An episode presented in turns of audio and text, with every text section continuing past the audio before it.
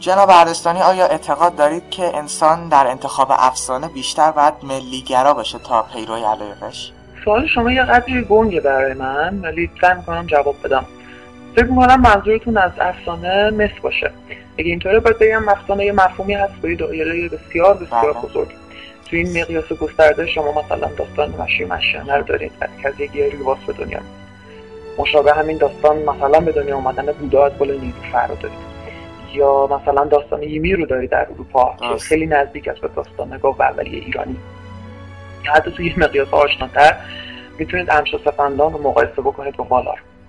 بنابراین خیلی مهمه به خودمون یادآوری بکنیم که یکی از ابتدایی ترین کاربردهای افسانه پیدا کردن یک جواب بود.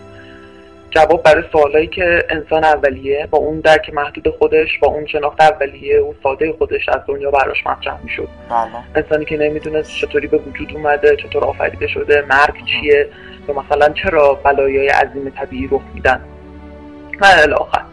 بنابراین خیلی طبیعی هست که چون ذات بشر چه در افریقا باشه، چه در اروپا و چه در آسیا، ذات یکسانی هست و به تبع نگرانی‌های اون هم مشترکه و طبیعی که افسانه‌های مشترک هم به تدریج شکل بگیرن.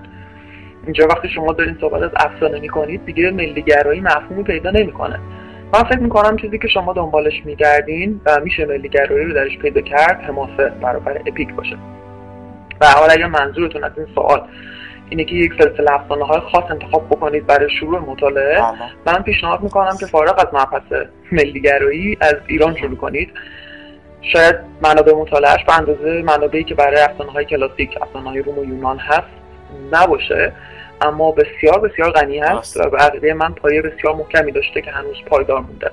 مضافاً بر اینکه رد پای اون رو در بسیاری از افسانه‌های آسیا هم میشه دنبال کرد و البته قسمت قابل توجهی هم داره. به نظرتون پیام یا پیام‌های رشته افسانه‌ای تالکین چه ارزش‌هایی رو گویا هستند؟ آیا اصلا رشته افسانه‌ای تالکین دارای پیامی هست؟ اگه این سوال رو از خود پروفسور می‌پرسیدید احتمالاً اصلا خوشحال نمی‌شد. تالکین خیلی تاکید داشت که اصلا داستانایی که دنبال پندند درس باشن خوشش نمیاد و به تبع خواننده انتظار داره که نصیحت نشنوه. ولی شاید این یه خصلتی باشه تو ذات بشر که نمیتونه موقع نوشتن خود اصلیش رو پنهان بکنه یا عقایدش رو نهفته بذاره. بنابراین من صرفاً بر مبنای داستان‌هایی که تالکین نوشته، نه نامه‌هاش و نه زندگی‌نامه‌اش، میتونم با اطمینان بگم که تالکین در افسانه‌های خودش به ارزش اخلاقی بسیار مقیده، ارزشی که شما در تمام ادیان می‌بینید. مثلا هیچ کجا تالکین خواننده رو به دروغگویی تشویق نمی‌کنه. اما مثال خیلی بهتر و گویاتری که میتونم براتون بیارم سرنوشت نومنور هست، مردمی با ثروت فوق‌العاده و عمر طولانی. اسم آخرین پادشاه اونها آرفرازان. شما یادید چه کسی در تاریخ میندازه؟ فرازان، فرو، فرعون. پادشاهانی که خواستن جاویدان باشن و ادعای خدایی کردن و به هر حال سرنوشتشون معلوم هست. یکی دیگه از اون به قول شما ارزش‌هایی که میشه در افسانه تالکین دید، حفظ امید هست. اگر نخوام اسم گناه روش بذارم، باید بگم که از دید تالکین ناامیدی یکی از بزرگترین خطاها به شما میاد. نگاه کنید به کتاب بازگشت شاه و اینکه از چه عبارتی برای اشاره به دمتور استفاده می‌کنه. پادشاهان کافرکیش. این تنها جایی هست که شما رد پای یک واژه مذهبی رو در نوشته تالکین می‌بینید. میگه Authority is not given to you, sword of Gondor, to order the hour of your death, answered Gandalf. And only the heathen kings under the domination of the dark power did thus, slaying themselves in pride and despair, murdering their kin to ease their own death. نقل به ترجمه: گندالف پاسخ داد کارگزار گاندار، این اختیار را به تو ندادند که ساعت مرگ خود را تعیین کنی. تنها پادشاهان کافرکیش تحت سلطه نیروی تاریکی چنین می‌کردند و از روی غرور و نومیدی خود را می‌کشتند و برای راحت‌تر کردن مرگ خود بستگان خویش را به هلاکت می‌رساندند. این کلمه هیتن یه بار دینی داره. قبلا هم گفته بودم که توی بیوولف هم برای اشاره به اقوام پیشا مسیحی پیگن به کار رفته. یه صحنه‌ای هست که واکنش مردم رو نسبت به حمله گرندل شرح میده و میگه که Sometimes they vowed offerings in their temples of idols. They sought with words of prayers the slayer of demons would find relief for the people's sorrows.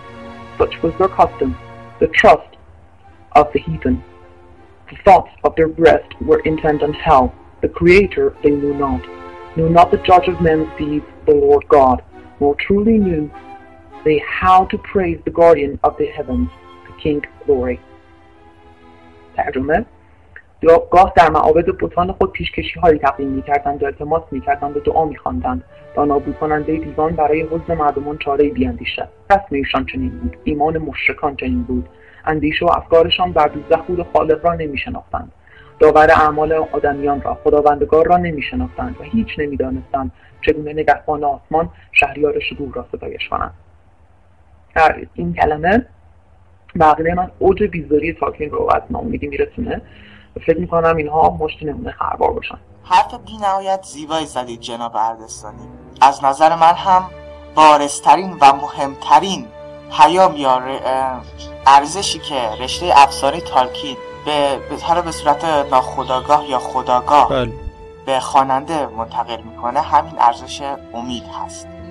و صحیح هم بود بیان شما که ناخودآگاه دامن خورد به مباحث دینی. چون من یه توضیح کوچیکی راجع به همین مبحث امید بدم که مقوله امید رو شما از هر لحاظی که شما از هر جایی که بخواید اینو پیگیری بکنید برمیگرده به تفکر معتقدین به معاد، یعنی ارزش امید زاییده است از همین تفکر. و یا به عبارت دیگه اگر امی... معادی نمی بود هیچگاه ارزش امید در فطرت انسان جای نمی گرفت، یعنی اصلا وجود نمی داشت. و به نظر من با این تفاصیل اونجور که شخصیت‌های مثبت رشته افسانه تالکین به مرگ اعتقاد داشتن به همون اندازه و همونجوریشو ما معتقدیم به مرگ، یعنی یکسان است بین تفکر اونها و تفکر ما. معتقدین به موت کسانی هستن که مرگ رو پایان زندگی نمیدونن، اونو مرگ رو فقط مثل یک پل میدونن که انسان رو به زندگی کاملتر میرسونه. نتایج و پیامدهای این اعتقاد همطور که گفتم افراد تلاش و فعالیت بیشتری میکنن و مهمترینش اینه که هرگز در زندگی دچار یأس و ناامیدی نمیشن و هرگز به بنبست نمیرسن، چون که اصلا امید رستنگاه امید معاد است. برای نمونهش حالا شما از کتاب مثال زدید، من این بار از فیلم ارباب حلقه‌ها مثال میزنم که ببینید حالا این فیلم به اصطلاح هالیوودی چجوری این تفکر معتقدین و معاد رو به صحنه میاره و دامنش میزنه به مبحث امید. در فیلم بازگشت پادشاه اگر یادتون باشه زمانی که یک ترول در جنگ پلنور زمانی که یک ترول داشت به در میناستریس میکوبید که همه امیدشون رو از دست داده بودن، پپین میگه حالا چی؟ و اینجاست که گندالف سفید میاد میگه که این پایان سفرمون نیست، مرگ تنها یک مسیر دیگه است که همه خواهیم پیمود. وقتی آگاهانه این مسیر رو انتخاب میکنی حجاب خودپرستی فرو خواهد افتاد. اون موقع است که میبینی کرانه های سفید و فراتر طلوع گرمابخش خورشید و دشت‌های سرسبز بی انتها.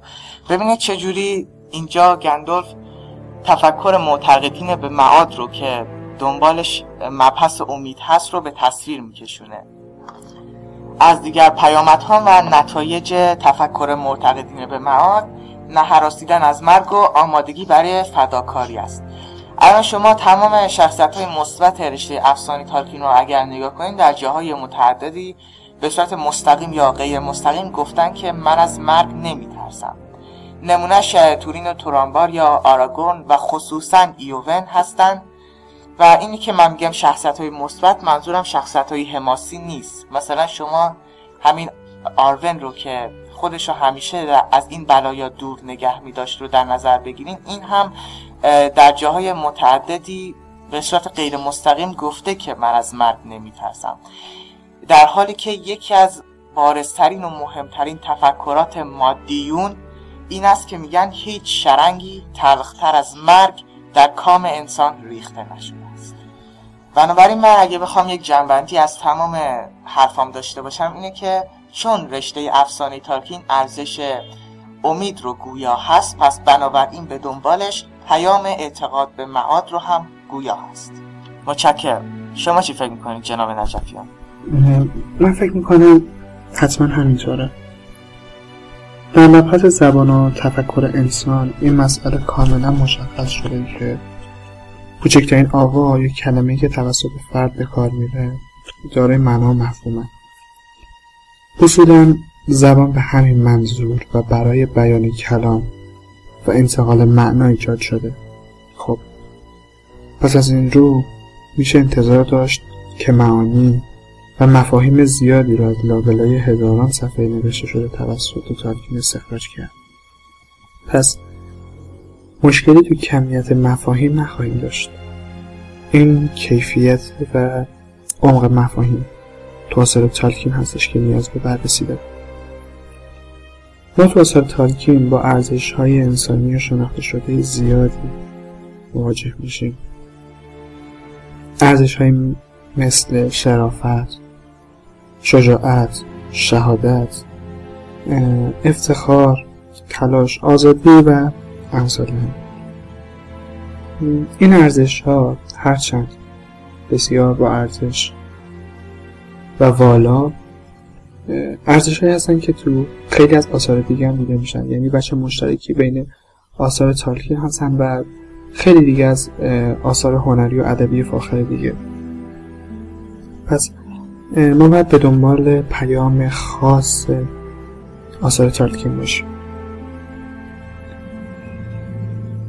تالکین در دو اثر شاخص خودش، یعنی اربع حلقه و هابیت، روایتگر اتفاقات مهمی هستش که توسط ضعیفترین افراد و ناتوانترین افراد رقم میخوره. منظورم اتفاقاتی هستش که توسط فرودو و بیلبو در کتاب هابیت و اربع حلقه رقم میخوره. در ضمن این داستان، در ضمن این دو حماسه هابیت و اربع حلقه ها، احساس میکنم که تالکین داره به ما میآموزه که هر چقدر کوچیک و ناتوان که به نظر برسیم میتونیم در تعیین میتونیم تعیین کننده نقشی مهم تو دنیای خودمون باشیم. یعنی از نظر من پیام عمده کتاب تالکین اینه که شما هر چقدر هم ضعیف و ناتوان باشید، با این حال همچنان میتونید تاثیرگذار باشید و اتفاقات بزرگی رو رقم بزنید. اما سوال پیش میاد که چرا تالکین چنین پیامی رو مد نظر داشت؟ وقتی از هدف پیام تو آثار تالکین حرف میزنیم، بهتره به اون بستری که امکان داره باعث شکل‌گیری این هدف و پیام بشه بپردازیم. یعنی که وقتی ما به اون بستری که این شرط رو فراهم آورده تا یک نویسنده اثر خوش خلق بکنه، ما بهتر میتونیم اون پیام و اون مفهومی که نویسنده در تلاش بود انتقال بده رو درک کنیم. بنابراین اگه اجازه بدید به این مسئله بپردازیم که تالکین تو چه شرایطی و تو چه موقعیتی بوده که سعی کرده چنین پیامی رو بیان بکنه. همونجوری که همتون میدونید، تالکین در میدانهای رزمی یک جنگ جهانی جنگیده و ذلت و خشم و فقدان و درد و احساسات از این قبیل که به شدت منفی هم هستن تجربه کرده. تالکین درست در مکانی از تاریخ ایستاده که در اوج تلخی خودش بوده. بنابراین تالکین توی شرایط احتمال زیاد ناتوانی خودش رو برای تاثیر گذاشتن و دنیای اطراف خودش دیده. بذارید از دید خودم این مسئله رو بیان کنم. وقتی من خودم رو جای استاد میذارم تو اون شرایط، ببینم که دلم میخواست تو اون شرایط بحرانی جنگ جهانی تاثیرگذار باشم. دلم میخواست بتونم از کسایی که دوستشون دارم حمایت بکنم. دلم میخواست بتونم روال جنگ رو تغییر بدم. دلم میخواست کاری بکنم. یعنی این یه جور امیال آرزوی هستش که ممکنه هر فرد تو چنین شرایطی بهش دست پیدا کنه.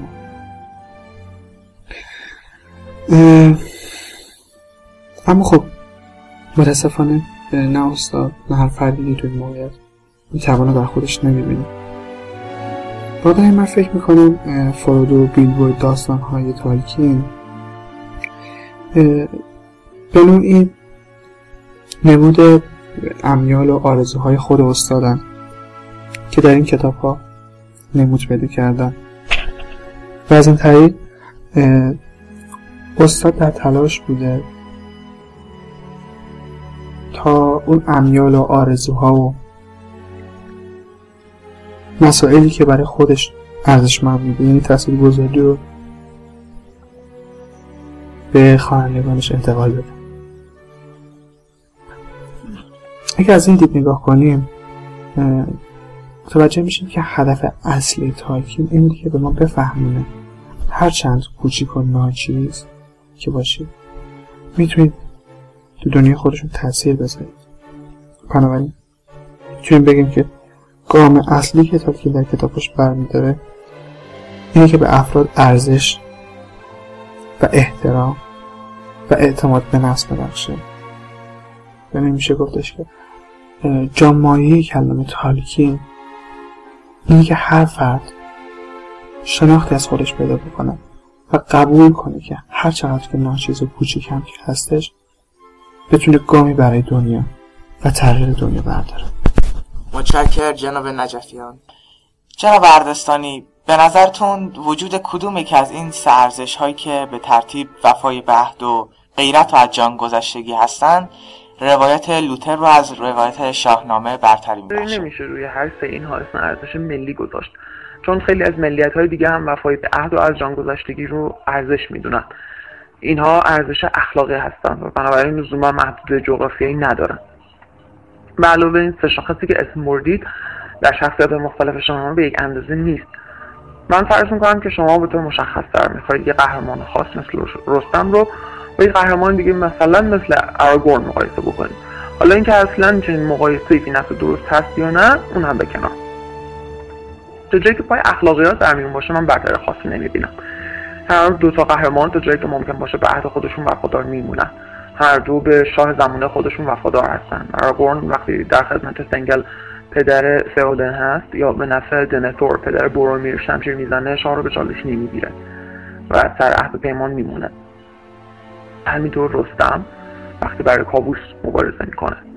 هر دو اینها برای حفظ سرزمین خودشون ارزشمندترین سرمایه رو که هر انسان داره، زندگیشون رو رفع دست میگیرن و با پلیدی مبارزه میکنن. در عین اینکه حب ذات دارن وفادار هم هستن. ولی غیرت مبحث سوال برانگیزی هست میان این سه. من این واژه رو حداقل در اینجا به معنای نوعی حساسیت نسبت به جایگاه میگیرم. برداشتم این هست که از این حیث رستم برتری قابل توجهی نشون میده. رستم از همون بچگی برای نبرد، برای رزم، برای مبارزه پرورش پیدا میکنه و از سن پایین وارد کارزار میشه. رستم پناه ایرانیان هست و اگر به خودش شک بکنه به کشور شک کرده. رستم از اون دسته قهرمان‌هایی هست که قهرمان زاده شده. به قول شکسپیر بعضی بزرگ زاده میشن، اونم بزرگ زاده شده و در نهایت هم به بزرگی میمیره، در حالی که انتقام خودش را از نابرادریش گرفته. ولی آراگورن با قهرمان‌های افسانه‌ای فرق داره. آراگورن مثل رستم نیست، مثل بئوولف، مثل آرتور نیست. آراگورن قهرمانی هست که به معیارهای انسان امروزی نزدیک‌تره. انسانی که اعتمادش به خودش و به اهدافش کم‌رنگ‌تر از قرن‌های پیشه. آراگورن به جایگاه خودش مطمئن نیست، به خودش مطمئن نیست و باید بزرگی رو کسب بکنه. اگر زندگی نامه آراگورن رو بخونید می‌بینید که ابتدای کار متوجه جایگاه خودش نیست. شاید وجود آرون باشه که بهش انگیزه مضاعف میده، ولی اولین نشانه‌های بزرگی رو تازه وقتی می‌بینید که قایق یاران حلقه از کنار ارگوناف می‌گذره، در حالی که سال‌های سال از عمر آراگورن گذشته. در مجموع من فکر می‌کنم واژه غیرت توی شاهنامه اعتبار بیشتری داره تا توی ارباب حلقه‌ها. اما اینکه این امر رو مطلوب بدونین یا نه یه بحث جدا کنم. بله، متشکرم.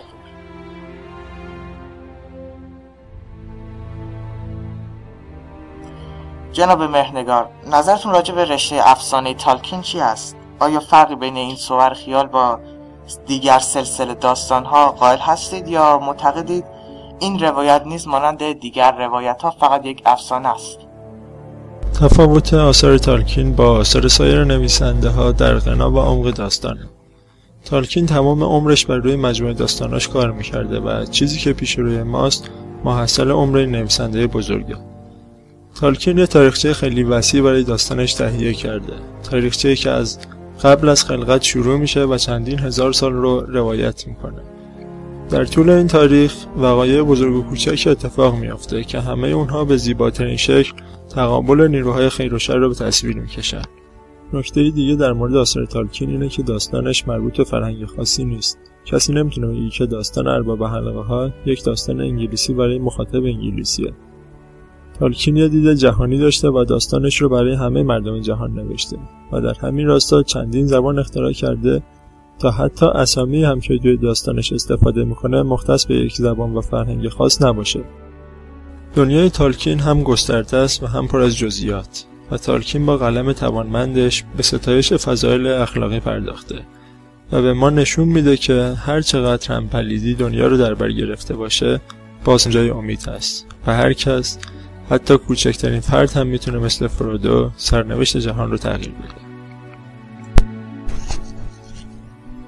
از من هم این اتفاق میتونه وجود داشته باشه، اما قبل از اینکه بخوام در این مورد حرف بزنم اجازه میخوام این مطلب رو یادآور بشم که به هیچ وجه دستی تو شناخت و تحلیل هیته هایی چون افسانه و اسطوره و تاریخ ندارم و اگه کلامی از من میشنوید نه نظر کارشناس و علمی بلکه نظر فردی و ذوقی یه علاقه‌مند به آثار تالکین خواهد بود.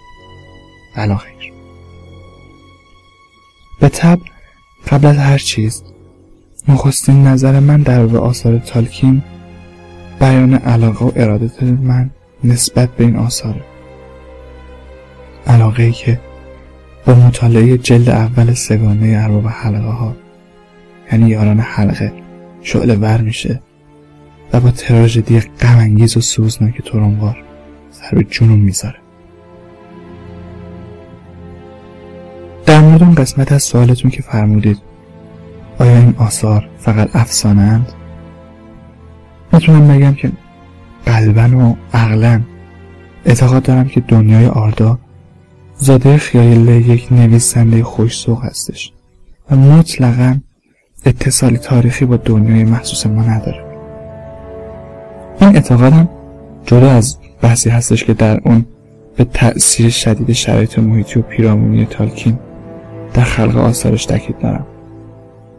میدونید که در باور من هر عملی که به دست انسان اتفاق میفته بازتابی هستش از شرایط محیطی بر سرنوشت هر فرد.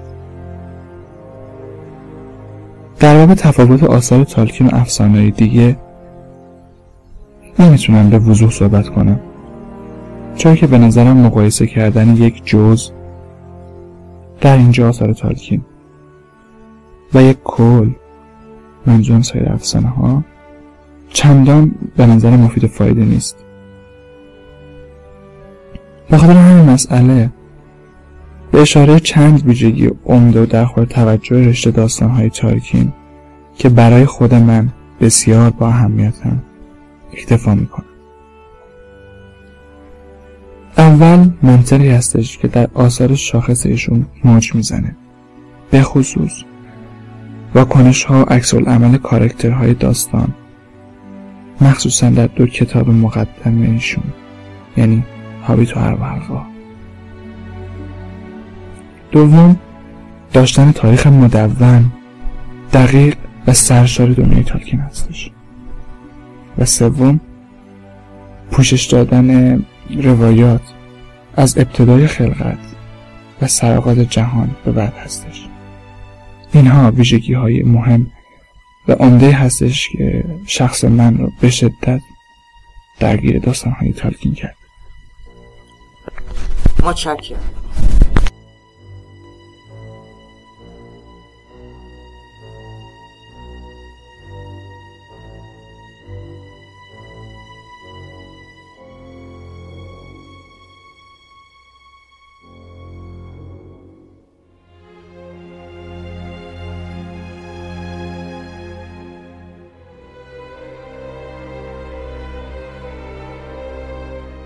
تهیه کننده و متن مونت آو سائرون. برای پادکست های بیشتر به آدرس دبلیو دبلیو دبلیو دات آردا دات آی آر مراجعه کنید. تا هفته بعد، خدا نگهدار.